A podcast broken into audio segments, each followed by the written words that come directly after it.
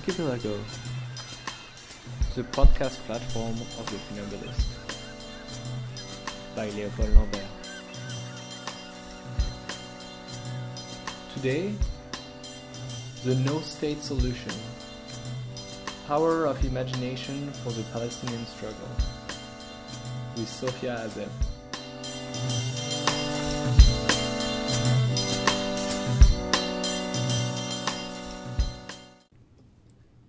Hello everyone. Today my guest is uh, Sophia Azeb, who is a doctoral candidate in American Studies and Ethnicities at University of Southern California in Los Angeles.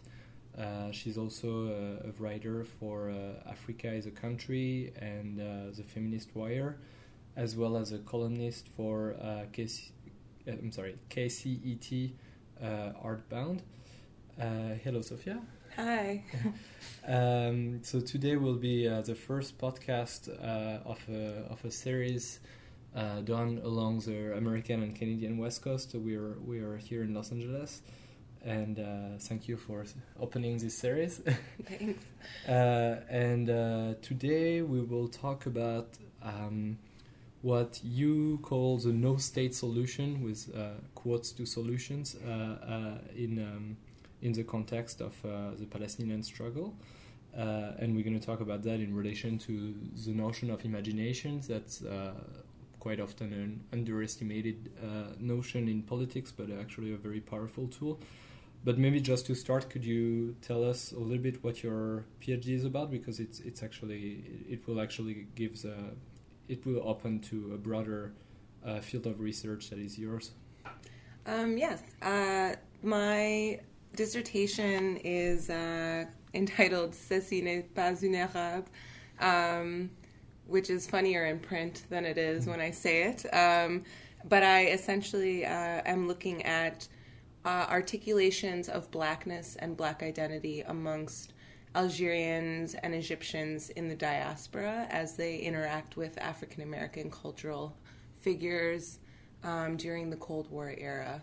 So I look at literary, uh, music, and visual production, um, as well as sport, um, as it sort of took shape around issues of racial identity uh, in periods of contact between African Americans, Algerians, and Egyptians in North Africa and in Europe. Hmm.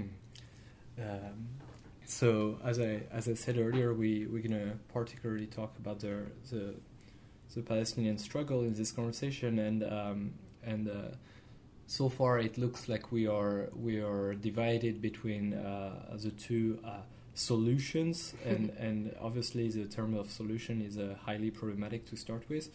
But uh, between the one state and the two states, and it seems more and more that actually there's less and less uh, uh, an even debate about that with the recent the recent uh, uh, actions undertook by the Palestinian Authority to, to gain recognition as a as a sovereign state and far from those, uh, far from this binary uh, uh, uh choice, you are uh, talking about a no state solution, uh, and uh, to maybe solve so, solve issue, extraordinary issues with maybe extraordinary solutions. Um, and uh, could could you maybe tell us a little bit more what you what you mean by this uh, this no state solution that gives its that gives its name to the to this conversation? Um, yes, I, so I think uh, as a student of ethnic studies and post-colonial studies and um, all the studies uh, that one encounters as particularly I think a Palestinian or an ally of Palestine uh, in the academy and outside of the academy, uh, the idea of either a one state or a two state solution tends to elide conversations about uh, the violence that is inherent in a nation state formation at all. Um, so, my concern with relying on an idea of statehood proper as a solution and solution i think both you and i are putting in quotations mm. throughout this whole conversation. Every time we'll we'll we'll say the word solution you have to visualize the, the quotes on both sides of it. Yes. Um, so you know the the problem inherent with imagining statehood as a solution is that we really need to imagine, I think, beyond uh, a reproduction of legitimacy uh, as a people and as a nation, right? If we imagine nationhood outside of a state, um, beyond, you know, uh, concretization of borders and of a singular government, um, and essentially moving beyond the kind of Hegelian imaginary of the state as kind of the the most supreme manifestation of reason. Um, because I think, especially in our contemporary world, we can see by now, I hope, that the state tends to reproduce the very violences that it was built upon.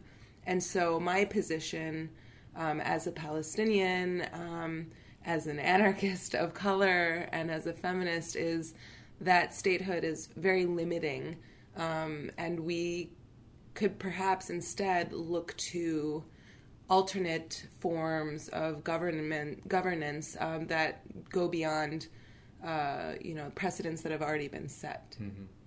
And and uh, I think that there was something I was particularly interested uh, in um, in talking about today because that's something you you've been mentioning to me uh, a few times, which is that you associate um, uh, th- these questions of uh, resistance to statehood um, with another struggle, which uh, I mean, it, we, we, need to recognize the, the specificity of each of them, and we're, we do not mean to generalize uh, them together. But uh, maybe you could tell us a bit more um, about the relationship you see between the Palestinian struggle and the uh, American indigenous uh, struggle. Yes, um, I think a lot of um, what Palestinians, as particularly the grassroots, I mean, almost especially the grassroots, um, have been looking at in terms of previous models of examples um, on how to, you know, deal with the situation that they've been in since 1947 uh, are the struggles of Amer- uh, indigenous peoples in the Americas and elsewhere.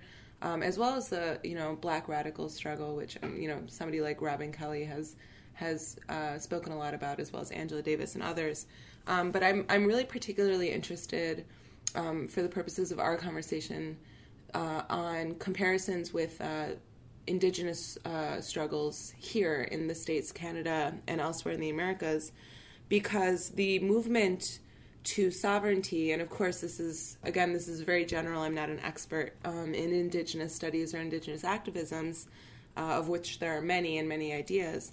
But um, something that is very inspirational to me are the conversations that I have overheard and some of the examples that I've seen in movements like Idle No More of imagining, imagining a sovereignty that goes beyond the nation state but is still land based. So it still acknowledges the importance and the significance of the land to indigenous people.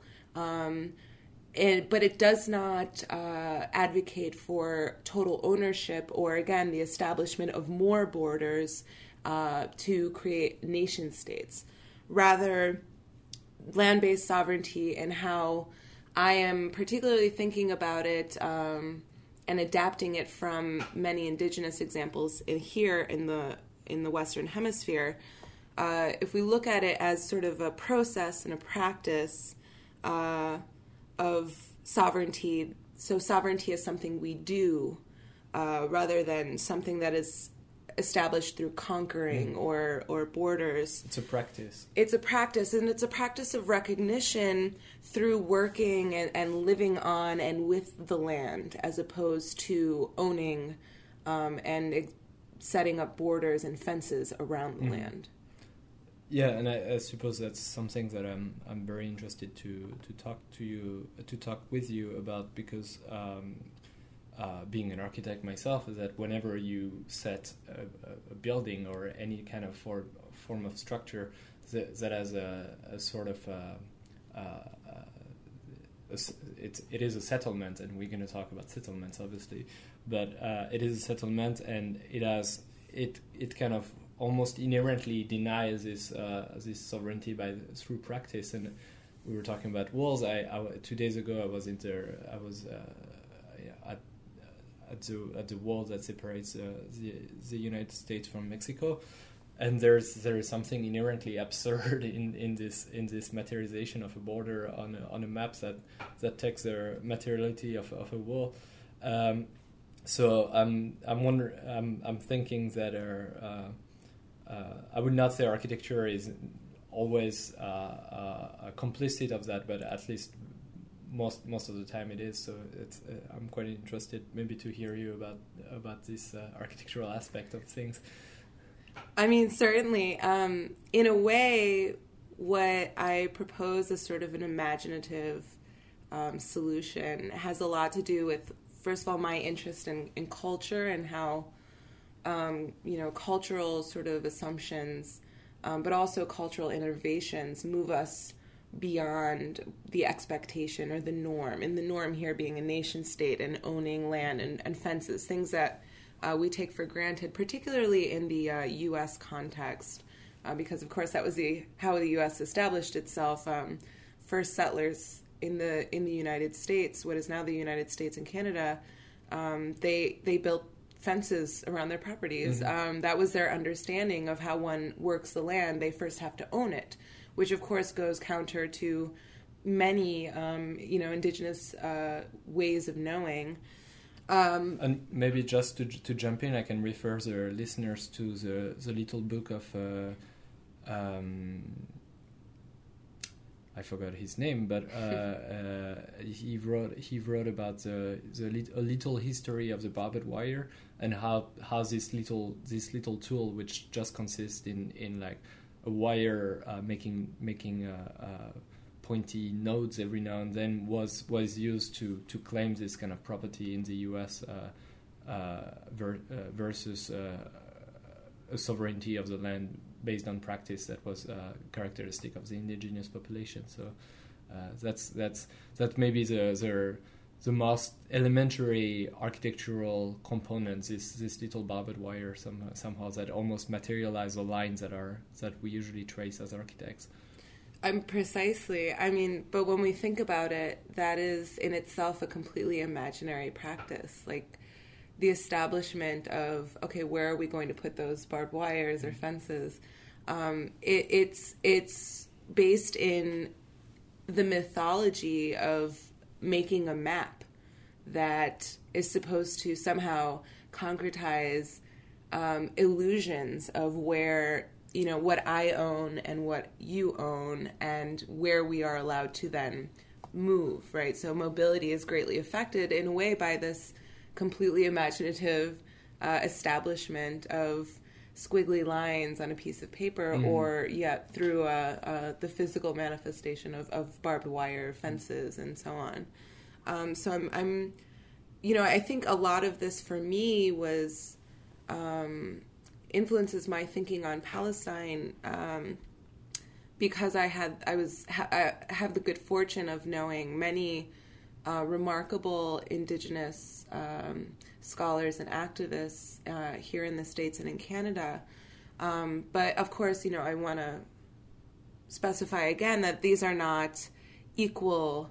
Uh, you know, these are very, as you mentioned, very particular and specific uh, instances of settler colonialism, and we can't forget um, that Palestinian refugees themselves uh, in in the U.S. and Canada are settlers too. You know, not willfully in many circumstances, but we always need to be aware of our own participation in the you know U.S. and Canadian settler states.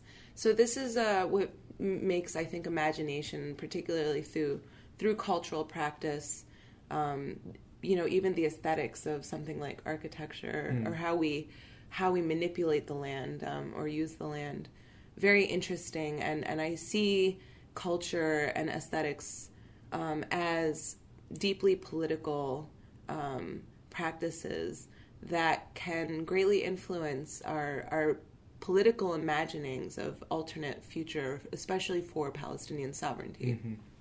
Well, and I'm glad that you mentioned that because I, I suppose it gives me a, an easy transition to maybe jump right into the, the Palestinian struggle and how we a very shallow reading of it would, would consist in a strict uh, uh, uh, in a strict binary antagonism between uh, the Israeli army uh, that occupies the territory and the Palestinians, but actually part of the struggle consists in also seeing what are the problems that are internal to the Palestinian society, and even though they're internal, obviously they're, they're I mean, there's always an aspect of it that goes back to the to the occupation itself. But um, right now, one of the main problems of the Palestinian society is a, sort of the emergence. Uh, uh, in Ramallah, in particular, of a, of a, of a bourgeoisie, of a Palestinian bourgeoisie that um, uh, if we are if we are uh, if we are gentle with them, we would say they're they're being indifferent to the occupation. If we are not so gentle, we would say they actually take advantage of the of the mm. occupation to to to produce uh, uh more wealth. And there's something that is particularly interested interesting in in this uh, in this problem. It has it has a strong architectural repercussions that that actually sh- shows how much architecture is is influenced by those kind of processes of of, uh, of uh, colonization. And uh, the other day, I showed you two pictures uh, uh, challenging you to tell me which which one of those two settlements was an Israeli settlement in the West Bank, and which one was a new, new newly established settlements of Palestinian bourgeoisie in, in north of Ramallah, in, near near Birzeit University. Uh, and uh, and obviously, no one can make the difference because they look exactly alike. So that that shows how much uh, there is a there is a um, a correlation in in this kind of behavior with with something like architecture and the use of land in general, isn't it? Yes, I mean, I, I have a dear friend who teaches law at Birzeit, and um, you know, I, I I love her dispatches on like on Facebook and via email um, because she is one of the few people I know who's currently in Palestine that is you know, obviously is critiquing the occupation itself um, and, and the Israeli actors in the occupation, particularly the um, Israeli occupation forces. But um, it spends an equal amount of time and energy, um, you know, really critiquing that that newly um, emerged, or I guess not newly emerged, but perhaps like more visible. I had never yeah. seen the photos mm. you showed me before. I really did not know about these settlements, and it was eerie to say the least um, to see what Palestinian, like this Palestinian middle or upper class, are, are building on the land. Um, but you know, she's she like many other Palestinians. I think of. I, I don't want to make it a generational thing because it's not. But I, I, guess I tend to move in circles that are coming from younger generations, mm-hmm. so are maybe more uh, visible on social media and on the internet uh, in terms of discussing this. But um, are really concerned with the role that um, you know you, this this new Palestinian bourgeoisie is is playing uh, in sort of enhancing or you know yes I think benefiting from in, in some ways from the occupation. It's it's kind of the same uh, mindset or a similar mindset uh, as as our neighboring countries uh, in the region that that view Palestinian refugees in particular as, uh, you know, unwanted. Yeah, pre- yeah, precisely. You know, they they treat them as the United States treats its, you know, most vulnerable members, which mm-hmm. is with barely contained contempt. Um, and it's interesting to me because Palestinians, Palestine and Palestinians remain uh, in most like context in in the Arabic speaking world, but elsewhere, um, as sort of an example of something that you know really brings us together. You know, what about Palestine? What about the people? And yet, you'll see uh, the governments of Lebanon and Jordan and, and what have you. Uh, using Palestine as a rallying cry, while of course not doing much for Palestinians at mm. home. Um, and so I think that the the sort of this bourgeoisie that you point out in Palestinian society is an outpost of this. It is very much a. Um, actually, I'm going to share an anecdote. Okay. It I, it was something. I it was after the first time we had met in Los Angeles. Uh, there was a conference at USC recently on the uh, religion, democracy, and the Arab awakening, and I was uh, fortunate enough to be in attendance. And it was a very interesting conference convened here. And uh, the keynote speaker was Tariq Ramadan, um, who I admire. I don't agree with everything he says, but I admire. Um, and an audience member who also happens to be a, uh, a journalist for a prominent, well, a prominent-ish publication. Okay. um, it's more of a soundbite publication, in my opinion. But uh, he asked uh, Tariq Ramadan during the Q and A. See, eh, apropos of nothing, mind you, uh, he asked Tariq Ramadan something about Palestinians play the victim card a lot. And I and he's Palestinian. This this uh, journalist, he is Palestinian himself. And I remember, um, you know, sitting amongst a, a, few of my my peers who are academics and, and journalists and writers, and all of us kind of looking at each other. But the thing is, it wasn't surprising to any of us that that question would come from a Palestinian who lives in the U.S., mm-hmm. but a Palestinian no less and I, I think that makes me sad. Um, but it's it's also, of course, unsurprising that we we have internalized so many of these narratives about Palestinians um, only looking elsewhere to blame, to place the blame, and not looking at their own internal problems. When I think the conversation we are having right now, which is by no means the first time anyone is having a conversation like this, proves very much that Palestinians and their allies are really willing to engage the multiplicity of issues mm-hmm. that that prevent an imagining of Palestinian sovereignty and liberation beyond a nation state from happening. So I'm I'm very confident in saying that our friend at the conference who asked such a question about Palestinian playing the victim um, is uh, adamantly either a one stater or a two stater yeah. and would react in horror that I would suggest that I'm a no stater. but I am no means, by no means, the only Palestinian who would suggest that a state is not the solution. Mm.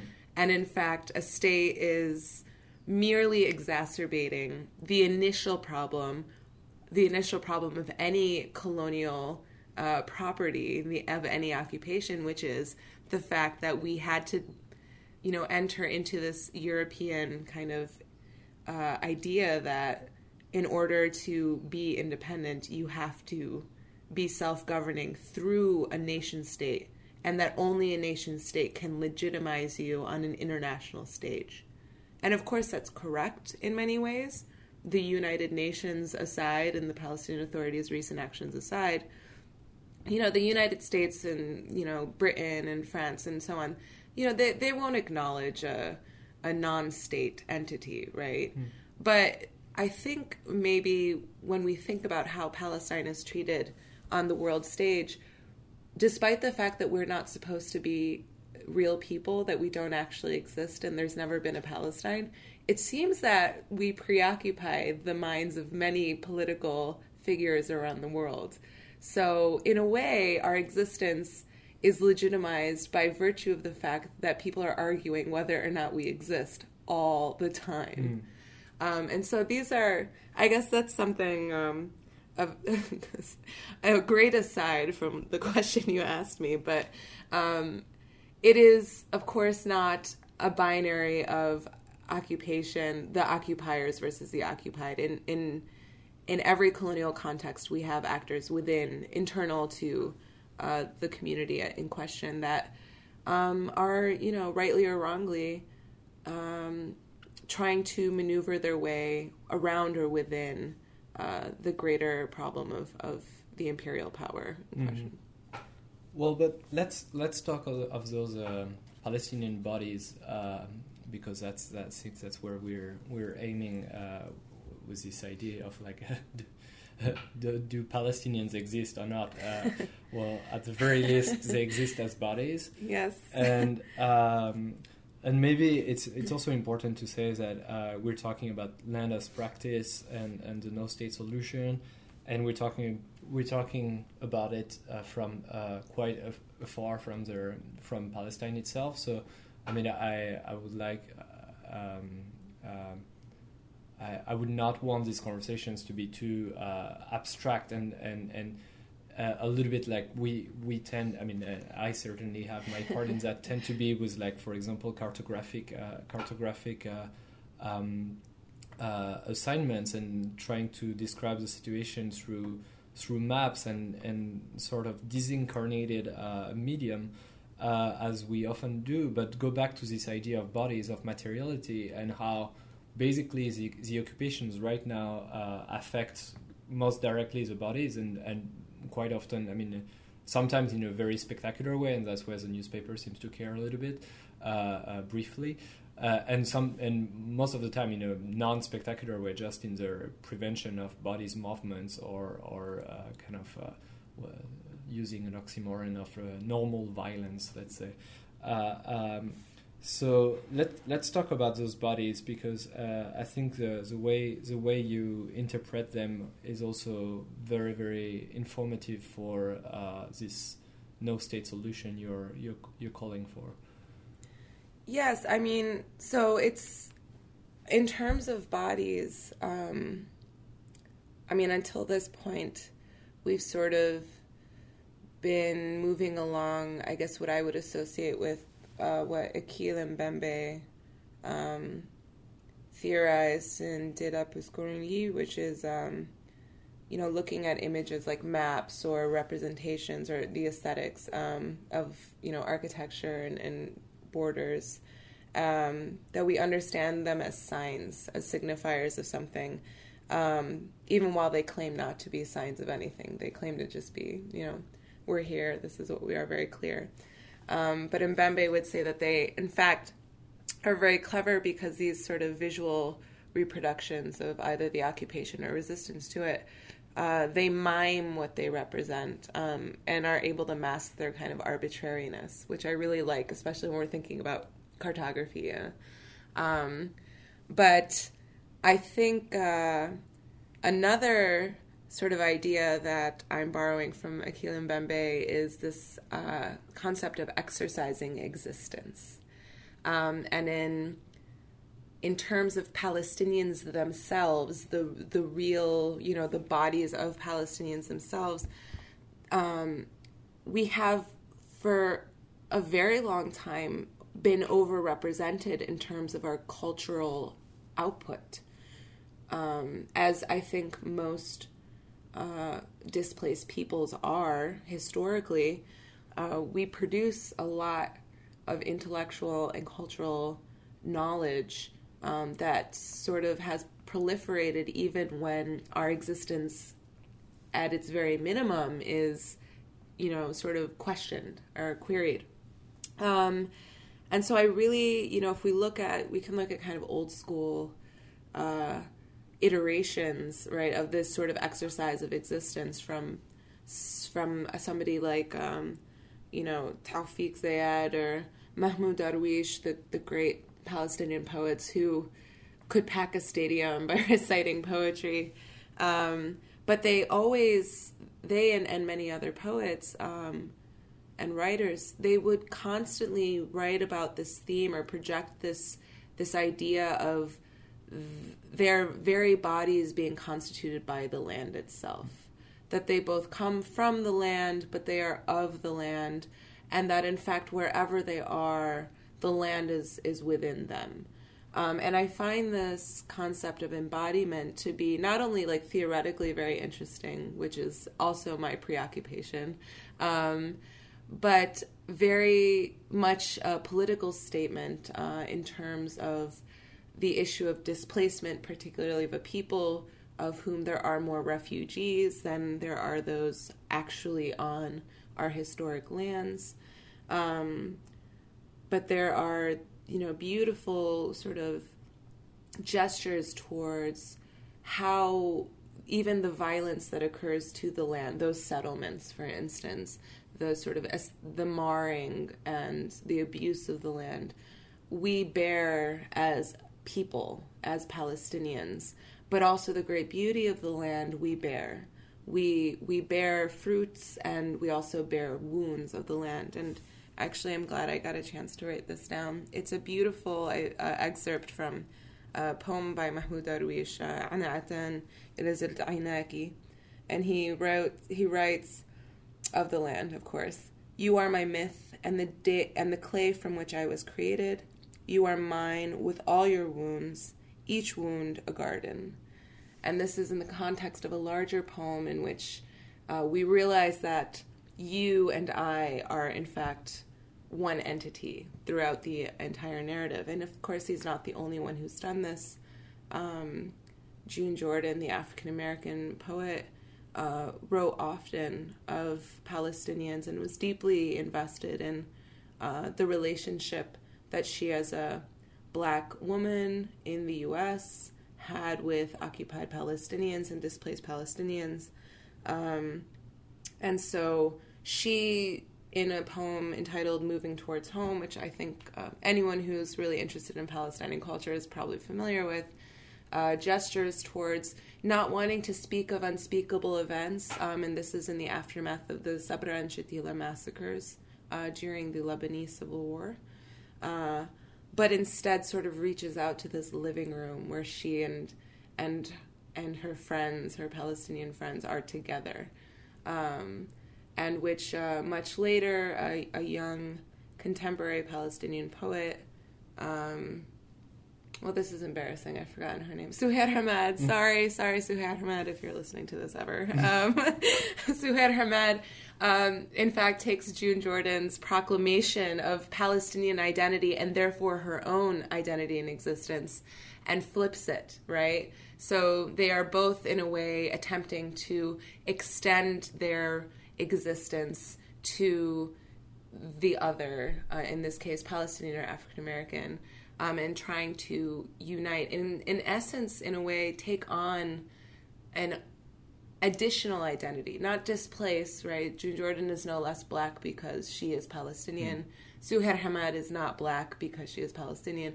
But in fact, to uh, couple these and, and lift in the work of existing and of being present and of ha- inhabiting bodies that are marked in a, by these instances of colonial uh, violence, uh, you know, wearing them on their skin. So I'm really um, just in love with that kind of representation.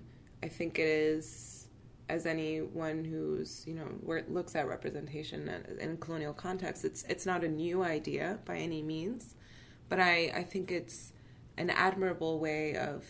Uh, for Palestinians proclaiming their existence and enacting it, in the words of Achille Mbembe, uh, but for pa- allies of Palestinians, uh, by you know enacting the existence of their friends, you know, and sort of proclaiming that you know they are they are Palestinian and, and so too am I. Uh, and I don't think that in in conversations between differently colonized bodies uh, that this is a hollow thing to do. I think it is, in fact, imbued with, with much meaning, particularly as we see the greatest allies of Palestinians have always been um, in the U.S. Uh, context uh, African Americans and indigenous peoples.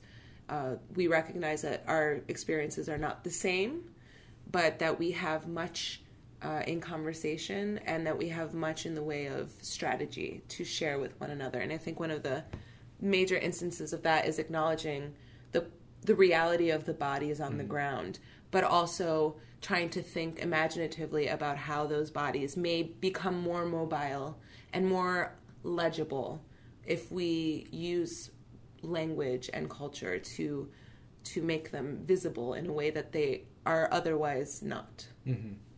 And uh, I think one of the one of the ideas that what you what you so eloquently talked about right now uh, uh, also gives a sort of reciprocity to the practice of the land. We were talking like the the, the sovereignty of the land uh, in the fact that there is a reciprocity in the fact that the body uh, becomes also a fragment of the land itself, and and uh, and I suppose if, if I bring if I bring uh, one reference that's dear to me as well. That's something that I can I can really see in the in the work uh, of uh, Raja Shehadeh, who's this um, uh, uh lawyer in Ramallah, who's been who's been working for at least two decades in the in um, fighting fighting the expropriation of of Palestinian land by the by the Israeli army.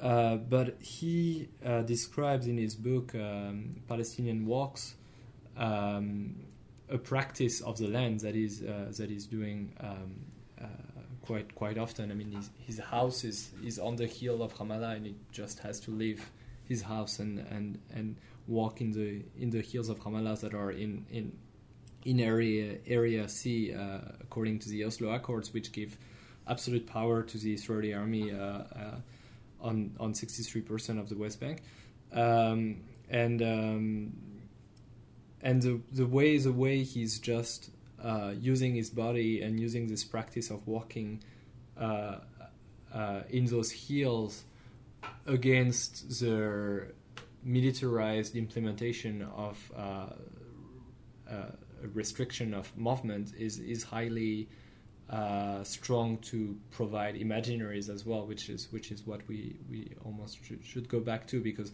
when when I was talking about the Palestinian bourgeoisie earlier and uh, that obviously the the, the, this bourgeoisie being the, so, the socio-economic uh, uh, uh, form of what the political form is the Palestinian Authority, and and and former Prime Minister uh, Salam Fayyad was was doing in in Ramallah and for Palestine in in, in indifference to the occupation. Um, but what what those what this social class and this political class um, seems to have forgotten in in their comfort uh, that they manage to reach is precisely imagination and the fact that imagination is a very strong polit- political tool. So um, and and to, to stay a little bit with Raja Shehadeh, he wrote a he wrote a science fiction book which is quite interesting, uh, called uh, it's it's only in French I think unfortunately. It's called 2037 le grand bouleversement. Uh, so that's supposed to happen in 2037, and uh, and uh, the the entire region of uh, that goes from, from Syria to, to Egypt is, is became some sort of unions of the states and and and have trains going from one from from Beirut to Jerusalem and to Amman.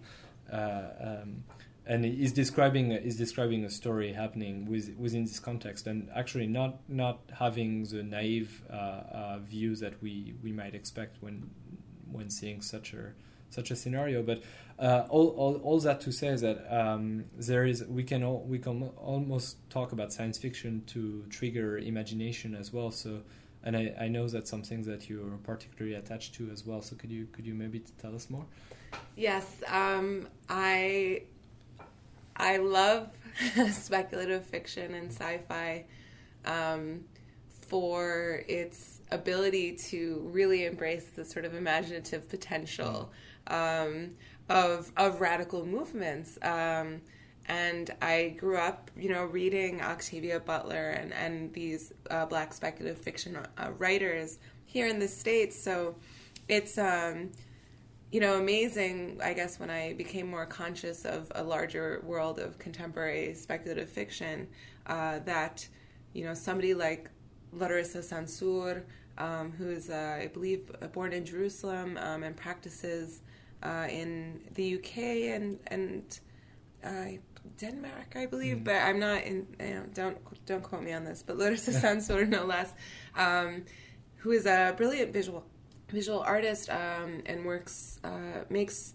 video and uh, photographic pieces that uh, speak to uh, in I think what we have been talking about in terms of uh, the the perhaps bad reliance on a nation state model, um, and in fact caused quite a stir with her 2012 photo series uh, Nation Estate, um, which is a uh, tongue in cheek depiction of a solution for Palestine, uh, in which Palestine has been, you know, a state. It's now sovereign and it exists in a multi story building. And you take an elevator from Jerusalem to Ramallah and uh, so on and so forth. Uh, and it's it's very sad to to see this this video piece, um, but it's also incredibly beautiful, and I think a really kind of darkly funny um, and very apt portrayal of um, you know a future Palestine gone wrong.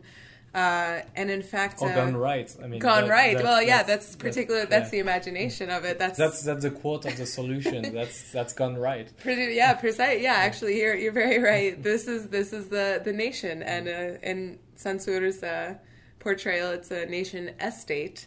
Um, and in fact, it was uh, nominated for a Lacoste Elysée Prize in 2011. I think a few years it, it ago. won actually. Yes, it was. It won, um, and then Lacoste, the sponsors of the prize, did not want to honor its win because they found the subject matter, i.e., Palestine, to be offensive. So I think, uh, even though it's clearly a science fiction portrayal, it struck close to home enough that even the cold bureaucrats at Lacoste could acknowledge its uh, perhaps. Uh, poking fun at the idea of uh, Palestinian statehood, whether it be one skyscraper, as in Larissa Sansour's estimation, or two skyscrapers. Um, but, you know, of course, it's not just uh, the West that has uh, an emphasis on the nation state, it's also the Palestinian Authority. And, um, you know, again, these internal kind of debates that are occurring around whether a nation state is the best option. And Sansour, of course, this is not her first foray into science fiction portrayals. In 2009, she has a video piece uh, entitled A Space Exodus, when very much in the style of, uh, uh, literally, in the style of Stanley Kubrick's uh, Space Odyssey. Um, she is in a spacesuit on the moon planting a Palestinian flag uh, with an Arabized uh, soundtrack from A Space Odyssey in the background. Uh, it's again very darkly funny, but uh, uh, sort of goes on, I think, uh, to tease once more an idea of like, well, you know, this conversation that we've all heard before. Well, where would a Palestinian state be? What would the capital be? Uh, you know, this this faux outrage over the fact that Jerusalem could potentially be split in two forever or taken over by either side. And Larissa Sansour seems to have found the perfect solution, which is, of course, we'll go to the moon. You know, we'll colonize the moon, and we'll we'll have a Palestine there. Um, which reminds me of a, something a classmate of mine said many years ago, which is uh, then Israel would, of course, uh, go to Mars. um, so yes, I mean, science fiction does remarkable work at at uh, at taking very seriously political conversations, but also rendering them in all their absolute um, absurdity, uh, but without abstracting them. You know, without uh, without making it inaccessible. And I think anybody who goes to see Larissa Sansour's Nation Estate, um, it was actually just uh, included in the Shadows Took Shape exhibition at the Studio Museum in Harlem this year. Um, they will understand what it is. They understand what it means. Um, and in the case of the Studio Museum's exhibition, it was included in a larger um uh, exhibition of largely black speculative fiction and science fiction artworks. And I think that's significant too. It crosses multiple boundaries of our understandings of uh, the categorization of peoples. Um, and I, so I think speaks to folks beyond the context of Palestine in insofar of, well, you're you know, vexed about where we might go and if we might be acknowledged as real human people. So we'll take care of this for you in uh, uh, by you know, in Larissa Sansour's case, taking the elevator to Nazareth and watering my olive tree, which is a potted plant in my room. Uh, and I think there was another author you wanted to talk about uh, when we prepared this uh, this conversation. Um, that is not a science fiction writer. That's actually technically not even a fiction writer, but uh, uh, the graphic novelist uh, Joe Sacco, who I think would consider himself as a journalist whose medium would be the graphic novel. Uh, and um, and uh, when we talked about him earlier, we were um, we were saying that what's what's very important with Joe Sacco is that he's extremely unspectacular, and even when the way he represents himself uh, in in in the stories, uh, him going to either Cyprus or Bosnia or uh, or Palestine, whether whether in the West Bank or Gaza. Um, it, it, the way he represents himself definitely shows well how uh, unexpect- unspectacular he wants uh, he wants to show things, and this this non-spectacularity. Uh, for some reason, we, we would imagine spectacular with the notion of imagination, but I, I don't think that's a right bridge because uh, the problems the problems of the occupations are uh, highly non-spectacular in the fact that they are systematic. Mm. And whatever is spectacular, as I said earlier, goes in the news, create a little punctual uh, outrage, and then go back down as a, so we, we have a, a sort of uh, regularity uh, in in those little outrage and and mm. uh, and uh, whereas the violence itself is uh, highly systematic and therefore much more subtle in the way it unfolds itself so so imagination has maybe to be also unspectacular to to um, to go against this unspectacular violence of the system of the colonial system. Yes, and I I think um, Larissa Sansour does that too, as as you noted. It the the nation estate is is the unspectacular. That's the solution everyone's been talking about. Mm. She's just rendering it in a particular way that you know fitting with the context of science fiction um, seems spectacular, but is in fact as banal as Joe Sacco, um, who I don't think is politically very radical. Um, but you know, yes, he is a journalist. You know, it's it's it's the usual stuff. Um, but I I really do enjoy his multifaceted under like portrayals of his his own experiences. Obviously, he's not Palestinian, um, but in Palestine, uh, amongst the other places he has written uh, graphic novels about. Um, but you know, he he has you know what, uh, one panel in um, his graphic novel, simply entitled Palestine, I believe, um, where it's been a whole day of Palestinians in a in a particular place. Uh, saying, "Look at my, you know, look at this injury I've sustained. Look at this. Look at this. Look at this." Attempting for this journalist. They see him as a journalist, and they want him to show the world what is happening there, and he's overwhelmed by it. But then, still, even this banality, right? This is happening all the time. Sometimes people don't want to talk about um, the violence that they endure. He he goes to his host's home in in the West Bank, and he curls up with Edward Said, and he talks about how he just wants to read Edward Said and and you know drink tea and relax. And so even Joe Sacco is uh, at the end of uh, what is depicted as a routine day, um, both in the life of a journalist, but also in the life of Palestinians that he is among, um, turns to, you know, a Palestinian cultural figure.